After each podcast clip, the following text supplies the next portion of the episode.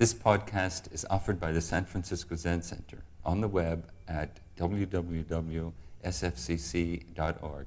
Our public programs are made possible by donations from people like you. Good morning. Everybody comfortable? Have enough room? You're welcome to move up or take up more space if you need to.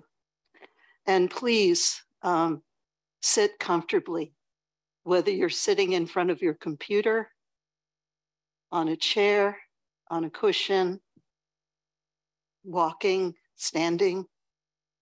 Please be in a comfortable and steady position. Is there anyone here for the first time today?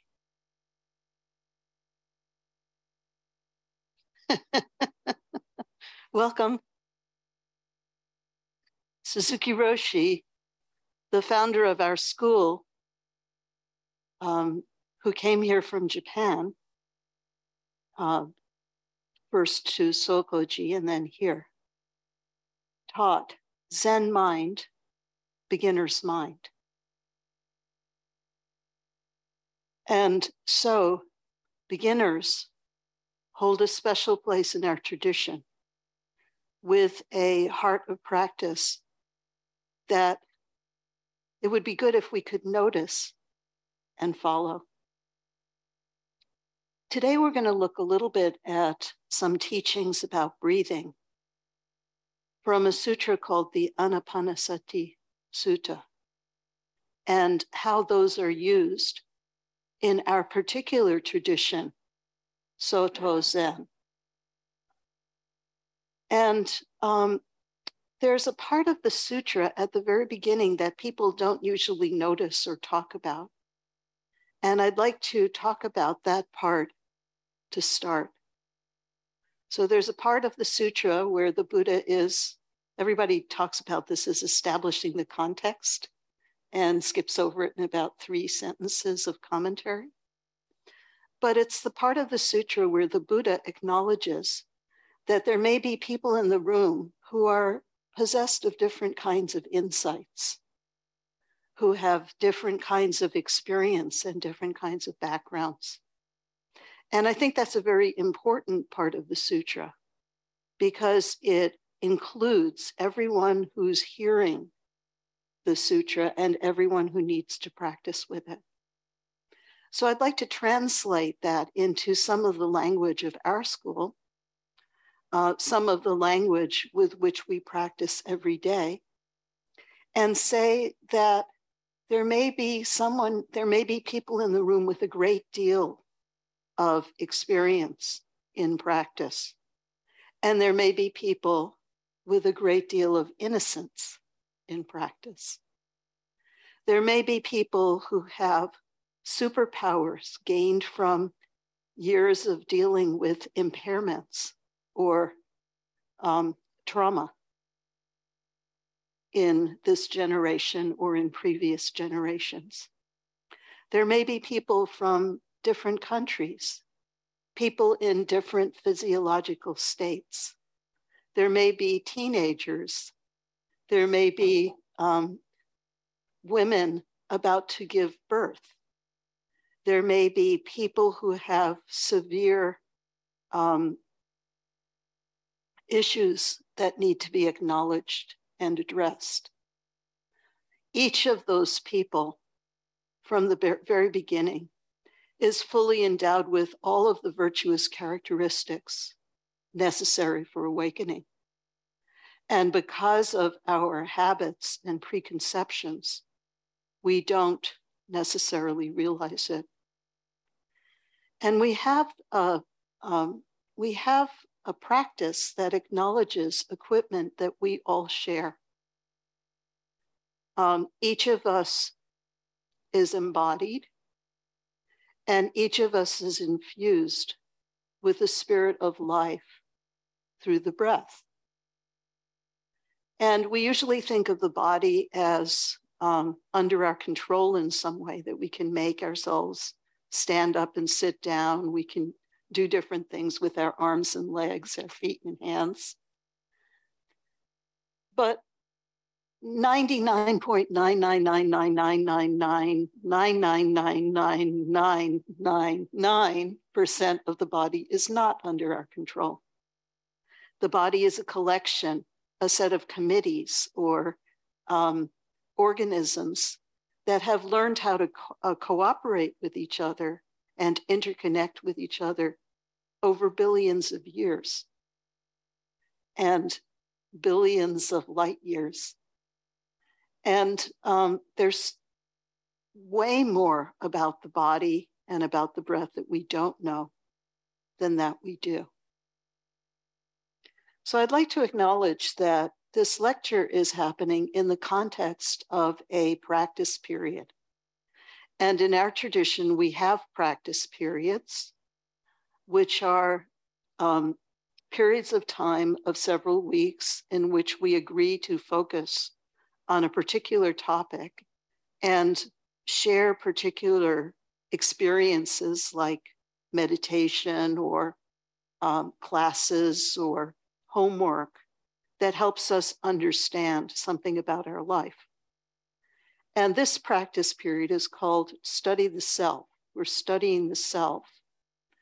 And this practice period is being led by my Dharma brother, senior Dharma teacher, Ryushin Paul Haller, sitting on my left and the camera's right. And during this practice period, San Francisco Zen Center is also going to experience large changes in leadership. So for instance, Abbot David is going to become the central abbot when Abbot Ed steps down. Mako is going to be the Shinmei, or new life, of this community as abbess, and Jiryu is going to transition to be the abbot of Green Gulch when Abbess Fu steps down. But during this time, we will still be thoroughly embodied and thoroughly enlivened with the breath. And we'll still be practicing with all the conditions that we have.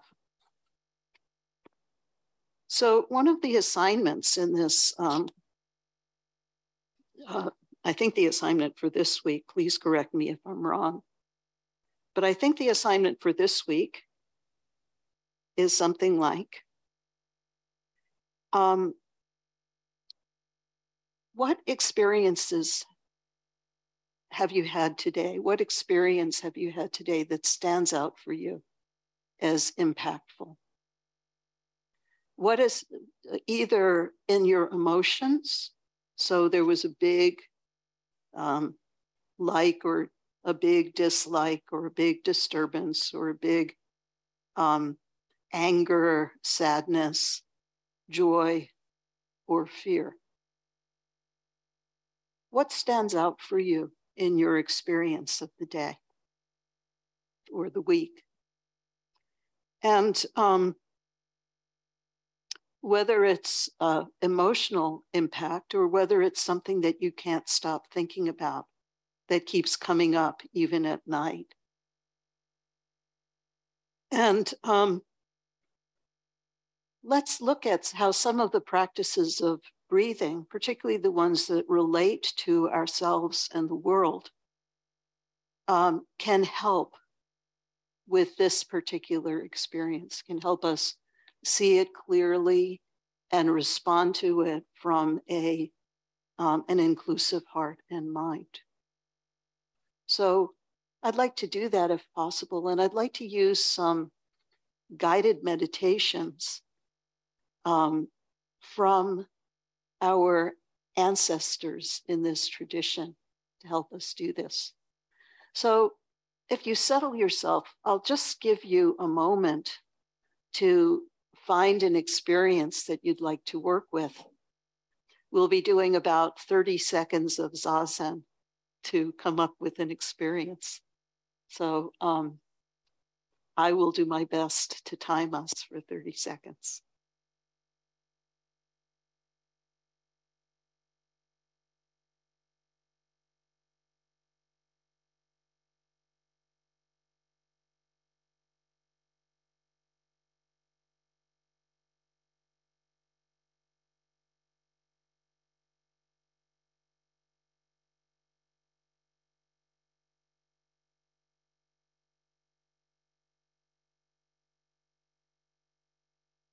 It's a little less than 30 seconds, but you've got one. Anyone need more time? Anyone online need more time? Out in the world?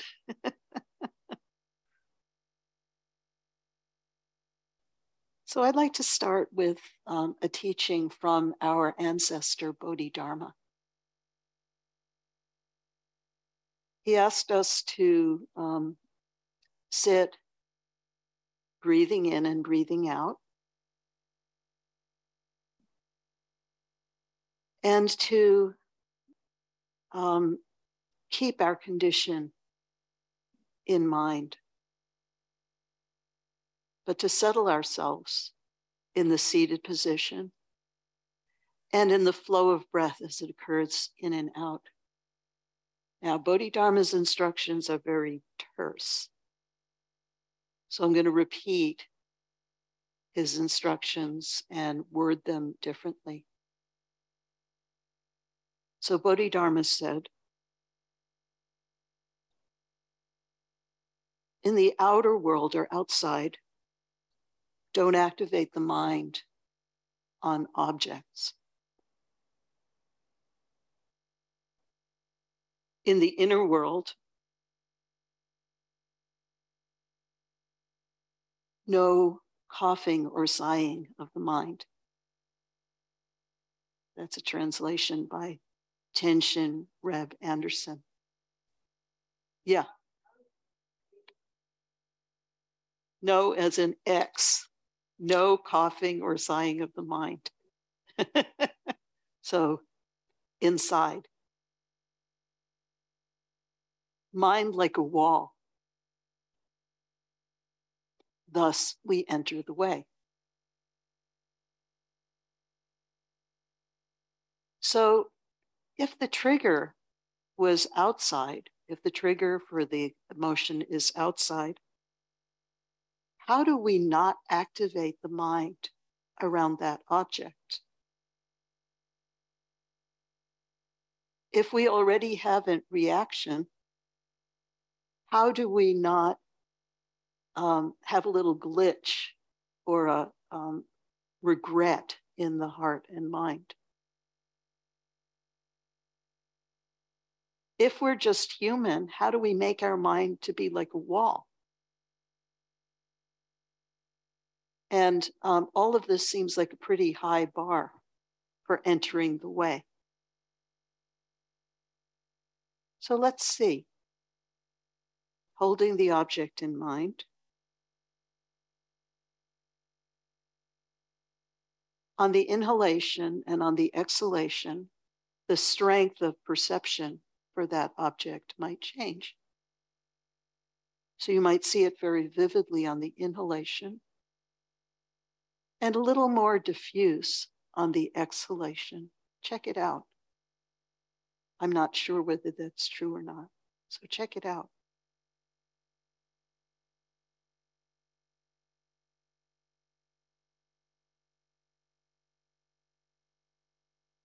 That trigger might appear to change, or it might not appear to change. But can we, for a breath or two, stay steady and deeply observe the feeling of the breath and the study of that subject that triggered us?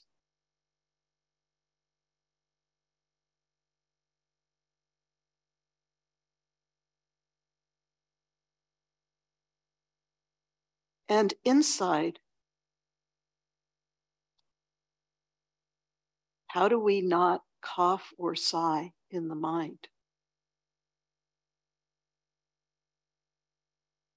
Being with the inhalation and being with the exhalation, allow the soothing qualities of the breath to be present. We don't exactly own the breath. We usually think we do.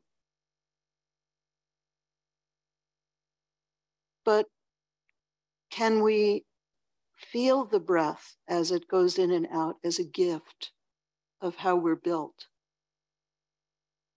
A gift of all phenomena to us.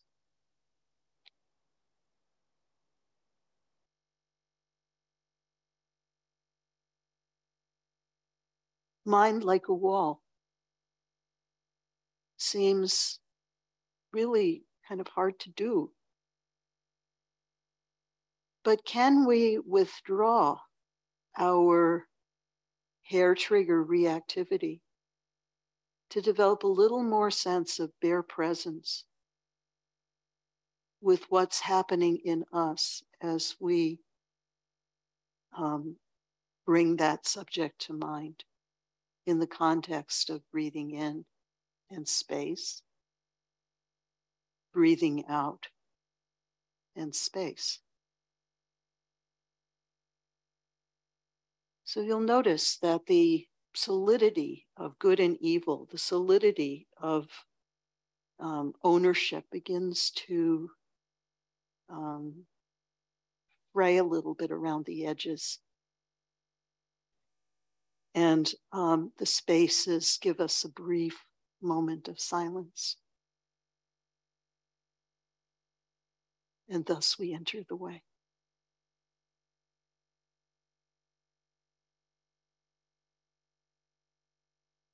So let's look at this another way.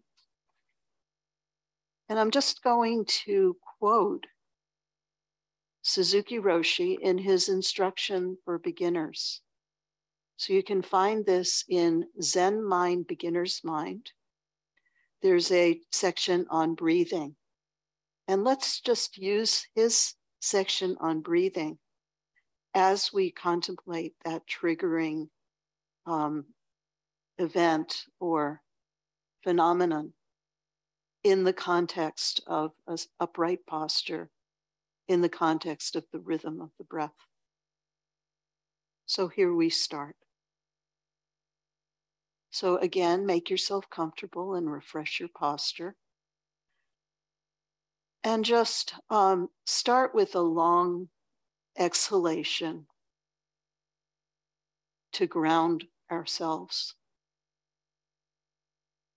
And now begin. When we practice Zazen, our mind always follows our breathing. When we inhale, the air comes into the inner world. When we exhale, the air goes out to the outer world. The inner world is limitless. The outer world is limitless. We say inner, we say outer. Actually, there's just one world. In this whole world, our throat is like a swinging door. Air coming in and going out, like passing through a swinging door. If we think I breathe, I is extra. There's no us to say I. What we call I is just a swinging door which moves when we inhale, when we exhale. It just moves. That is all. When the mind is pure and calm enough to follow this movement, there is nothing. No I, no world, no mind, no body, just swinging door.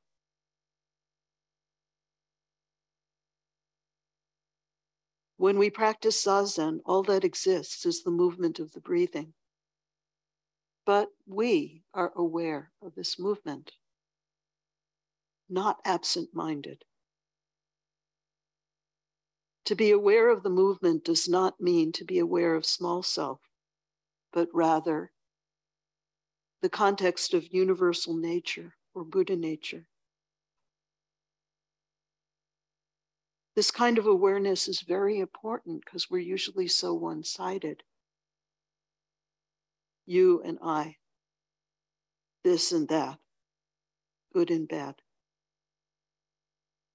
But actually, these discriminations, these reactions, these triggers, what they bring up in us, are themselves the awareness of the universal existence. You means aware of the universe in the form of you. I means aware of the universe in the form of I. You and I, swinging doors. It's not, this is not even an understanding. It's just the true experience of life through Zen practice. This moment, it opens one way. The next, it opens the other. So there's, you can, thank you. You can record this in your own words, record this chapter in your own words, and play the tape and sit with it. It'll be very, very, very interesting to meditate with the breath in this way. So let's try to understand why Suzuki Roshi's words are so powerful. So when I first read Zen Mind, Beginner's Mind when it came out, and I thought, oh, that's a nice book. And then I started practicing every day. And I opened the book up again and read the same chapter, and they seemed completely different. I had to look at the book because it seemed so different. I thought, is this the book I already read? What? Or is this just the cover of that book and the book is different? But it turns out that that book is so subtle and includes so much teaching in such simple language that we can come back to it again and again, and it will always be different. It's really lovely. It has the mastery of simplicity, the simplicity of mastery. So this teaching that Suzuki Roshi is giving includes both elements of Theravada, the way of the elders, and of Mahayana, the part of Buddhism of which Zen is part. So Theravada Buddhism, the original teachings, tended to emphasize the foundation of personal virtue, to liberate oneself as a way to be an example in the world and to learn how to let the world be as it is. And you kind of had to renounce stuff in favor of a deeper understanding of reality. And for the purpose of finding freedom, through alert awareness in specific krama or progression of liberation. So you had to kind of get comfortable and then begin to see in ways that were taught so that you could understand the path of liberation from suffering. And we find joy and tranquility in repose, and in the context of a set list of topics and a progression for self-study. And in Mahayana, in Zen, it might seem a little bit less structured. And that's because the foundation is a little bit different. It's the foundation of the Bodhi mind, or the heart and mind of awakening. And personal virtue grows out of an acknowledgement and dedication to bodhicitta. So our process is the process of liberating all beings through action in the world. And our renunciation means to renounce the things that appear to hinder us by a process of just diving in and plunging in without outflows. What we're renouncing is a limited view of them. And our main concern to do this is that we don't carry preferences. We don't try to practice while through the lens of carrying this fixed self through every moment of experience. So our alert awareness is towards a kind of inclusive freedom, and the emptiness, the understanding of emptiness or freedom from specific issues balances out with, oh yes, but there's a world to be helped. There's people to be helped. So our joy is in the welfare of each and all beings. There's an infinite number of topics because each of us in ourselves and outside of ourselves is a topic for understanding. So let's look a little bit at a couple of stories in our Mahayana and Zen tradition that are teaching stories for how we use the breath to understand our triggering event. How am I doing on time, by the way? Anybody? I'm okay? 15 minutes. 15 minutes, okay? You need a refresher of your posture, or are you okay? So Bodhidharma, the guy who talked about mind like a wall, had a teacher in Japanese, Hanyatara, and in Sanskrit, Prajnatara. Prajna is wisdom. Okay, so, and we don't know so much about Hanyatara, but some people say that Hanyatara was female. And it hasn't been proven one way or the other. So let's just use they for Prajnatara, okay? Because we don't know. Okay, so this case is a story from a book called the Book of Serenity. And this is case number 3. The invitation of Prajnatara to Eastern India. So here's the introduction. The state before the beginning of time, a black tortoise turns towards fire. The one phrase specially transmitted outside of doctrine or teachings. The lip of a mortar bears flowers. Now you remember you chanted, having it to see and listen to remember and accept. The introduction continues.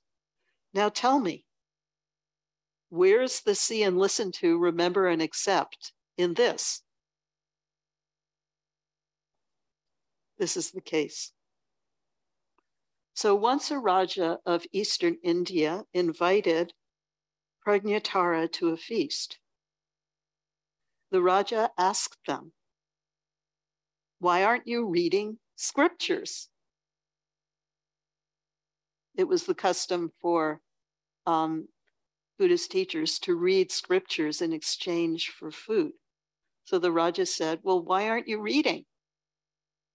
Prajnatara replied, this poor wayfarer doesn't dwell in the realms of body or mind when breathing in, and doesn't get involved in myriad circumstances when breathing out. I always recite such a sutra, hundreds and thousands and millions of scrolls. Okay, this poor wayfarer doesn't dwell in realms of body or mind on the inhalation, and doesn't get involved in stuff on the exhalation. I'm always reciting this sutra, hundreds and thousands and millions of scrolls. So my life, the life of my breath, is this sutra. I am reciting the sutra. So it's a very interesting idea that the breathing or the body is the sutra that's being recited. That's why I'm saying there is someone here with a lot of insight and experience. There's someone here with the innocence of new practice there's someone here with the superpower that comes from living with impairments and having to function with everybody else. There's someone here who is living with the compassion, the simple stopping based on generations of epigenetic trauma. There's someone here who thinks they're immune due to privilege, but has the stirrings of something in their heart. There's someone here who thinks they're a victim, but has the stirrings of power in their hands. We always recite such a sutra, hundreds and thousands and millions of scrolls, not getting involved all the way when we breathe in, not getting messed up all the way when we breathe out. And that's what breath does. Breath takes us from the realm of voluntary to the realm of involuntary, from the realm of what we think we know to the realm of what's been given to us. And so the idea of in the study of the breath, not getting involved, and the in-breath, the experiencer and the experienced come into view in a framework of repose, of in-breath and out-breath. On the out-breath, the concept of experiencer and experienced fades away. You'll see if you sit in the zendo long enough that there's a change in the quality of attention when you inhale. There's a change in the quality of attention when you exhale. It comes into view, it goes away, it swings, it moves. So this koan is about reversing and about sudden life, new life that comes up when we do that. The idea of a separate experiencer and what's experienced begins to pivot, and the place of separation becomes the place of intimacy. So breathing in, breathing out, this diaphragm of which, you know, we are made, a diaphragm, lungs, and all of the veins and arteries that create a respiratory system that is nourished by food that's given to us, or that we work for, and so on and so on and so on. It reverses our, to be with the breath reverses our understanding of what's out there, what's in here, and what we think we are. And there's another case that talks about this that's related to this one. I'll just quickly say it. So this is a case about Yangshan, who asked a monk, "Where are you from?" And the monk said, "I'm from Yu province." Yangshan said, "Do you think of that place often?" And the monk said, "Always, I always think of it." Yangshan instructed, "The thinker is the mind. The thought of is the environment. Inside there are mountains, rivers, and the great earth, buildings, towers, halls, rooms, people, animal, everything you can think of. Now shine your light in to think of the mind that thinks. Are there so many things there?" The monk did. And the monk said, "When I get here, I don't see any existence at all."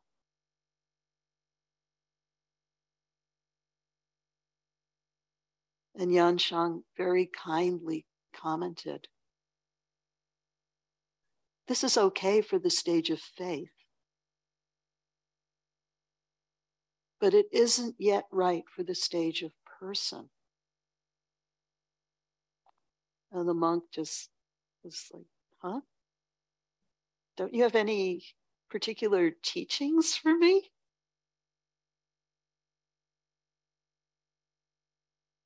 And Yangshan said, look, to say that I had anything particular or not just wouldn't be right. Based on what you've seen so far, you get one mystery. You can take the seat. You can wear the robe. After this, see for yourself. Okay. So this is an incredibly rich story about what happens in the world of meeting between inside and outside, which we can study with the breath. And we won't, it would probably take about 6 hours to go through this koan and understand how the breath relates to it. But just to say that part of the meditation on breathing, the meditation on breathing follows another sutra very closely, a sutra that I used to write out these sutras and give them to people. And recently one of them came back to me and I gave it away again. So the other sutra is the Mahasatipatthana Sutta, sutra on the four foundations of mindfulness. And the sutra about breathing that we're studying this practice period closely follows that sutra. So it establishes our understanding of the breath of the body through our feelings, through our mind, and through mind object. And this week, what we're studying is the mind object part of that. In other words, the environment, mind and environment. And so what Yangshan is doing is playing with our preconceptions about the mind being in here and the environment being out there. He's asking us to turn the mind back, shine it onto the mind which thinks, which closely parallels our instructions for Zazen. Okay, so to think not thinking. And how do we think it? Non-thinking. So our categories get destroyed temporarily in the process of shining the light in to see what really is there. So the main teaching of this case about Yangshan and the monk is to reverse how our karmic consciousness usually builds up after moment. To reverse how our the chains that bind us to specific reactions from specific triggers, how that process usually works. That's what this koan is about. It's about blasting off into the realm where our preconceptions about subject and object, self and others, mind and environment simply cease to bully us, to push us around. It gives us freedom. So when the monk said, Yangshan said, do you think of that place often? The place where you came from? The monk's response, I could talk about just the monk's response for a very long time, but I won't because I'm running out of time. But let's just say that Yangshan has given him an instruction on reversing thought, reversing karma, going upstream into his habitual way of thinking until he can sit at the source and watch those preconceptions begin to coalesce. And he asks the monk to make his thinking mind the environment of his study, of his self-study. So instead of thinking of the environment that he's studying is outside, he's asking him to make his own thinking mind the environment that he's studying and to explore that with his heart and mind. So the monk had you know, a couple of options. He could actually do it, or he could deflect. And so our usual habit is to deflect. The monk deflected into non-existence. He said, when I get there, I don't see anything. So this is kind of a callow response. It's not a mature response. So sometimes when we begin to practice, we get stuck in the glamour or beauty of enlightenment experiences, and we don't realize that the purpose of those experiences is self-study, that we actually have to use those experiences to be intimate with ourselves and the world as we are, not as we think we need to be. Of course, the monk didn't appreciate the teaching. He said, "Don't you have any teaching? Can't you give me something? Why don't you give me something? What's wrong with you, teacher?" Okay, and Yangshan sends him back to school. He sends him back to the beginning to have his own experience of the mystery of life. So let's close this out by returning to the experience that you chose at the beginning, to hold it in the mind, to breathe with it. On the inhalation, maintaining poise, releasing arms and legs, and let it come up.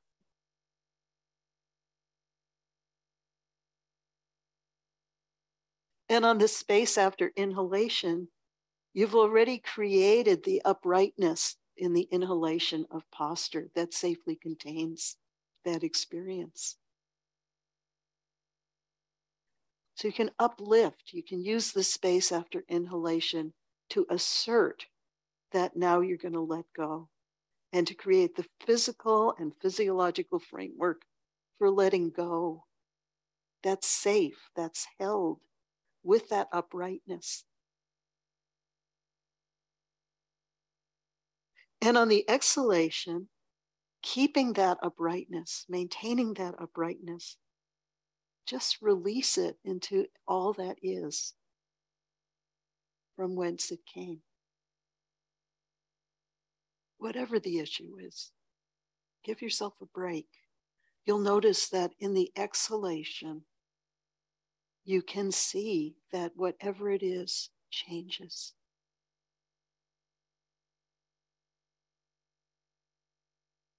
And in the space after exhalation, you've already let go. Can you enjoy whatever stillness is now shining in your heart and mind? Even if it's a little, even if it's a tiny little space. So when the Buddha teaches about impermanence, it's not just the fact that things change or end. It goes deeper. You'll see that the breath leads us to study our intimacy with that, its interconnection with all of the causes and conditions which our habits seem to chain it to.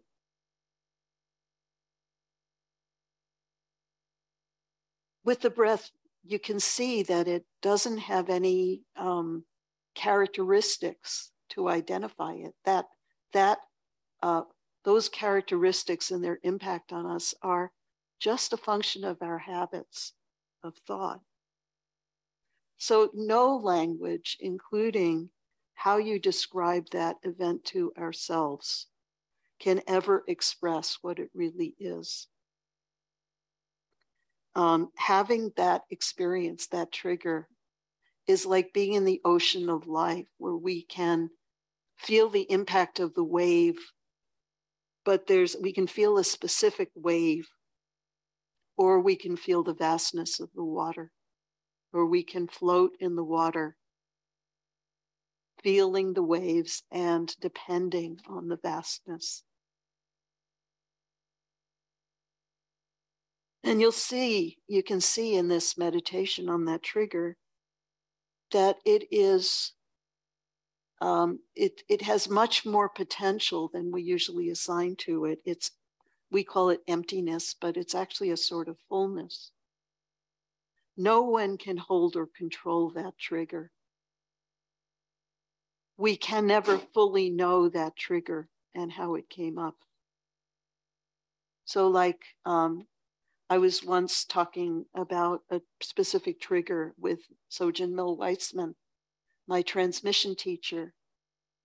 And there was this long silence. And then he said, "Vicky." And I said, "Yes?" And he just looked at me very kindly and said, "Can you live your life in a way that's a little less horrible for you?"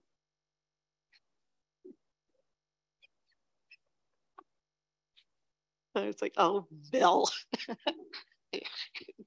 get lost. Don't you have any particular teachings for me? What's wrong with you?" Anyway. And anyway, that trigger is not just impermanent and interconnected and without distinguishing features that last and so on. It's not just empty, but it also, we think we have a goal in relation to it. We think we have an aim or a place where that trigger needs to go, like straight to hell, usually. But, if we wish something in relation to it, that wish doesn't cover its actual meaning for ourselves and in our lives.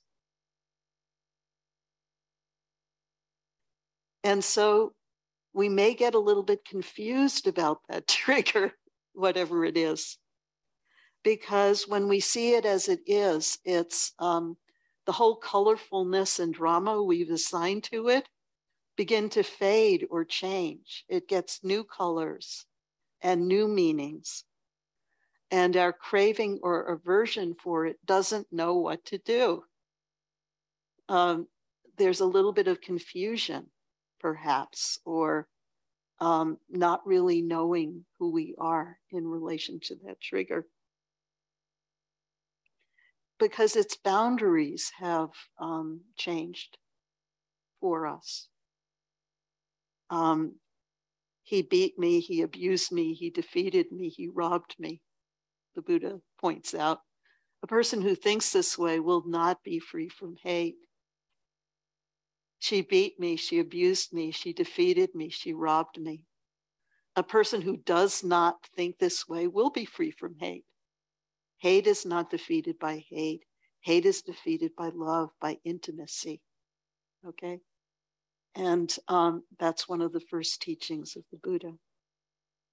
So the boundary, when we immerse ourselves in that event with the heart and mind of all beings of this practice, its hold on us fades away. And we can be with, in a very refreshing way, its deep nature, its deep process, and its connection to everything that is. And as it is said in the case, there's the introduction to one of those cases to Yangshan's mind environment says, the ocean is the world of dragons, disappearing and appearing, they sport serenely. The sky is the home of cranes, they fly and call freely.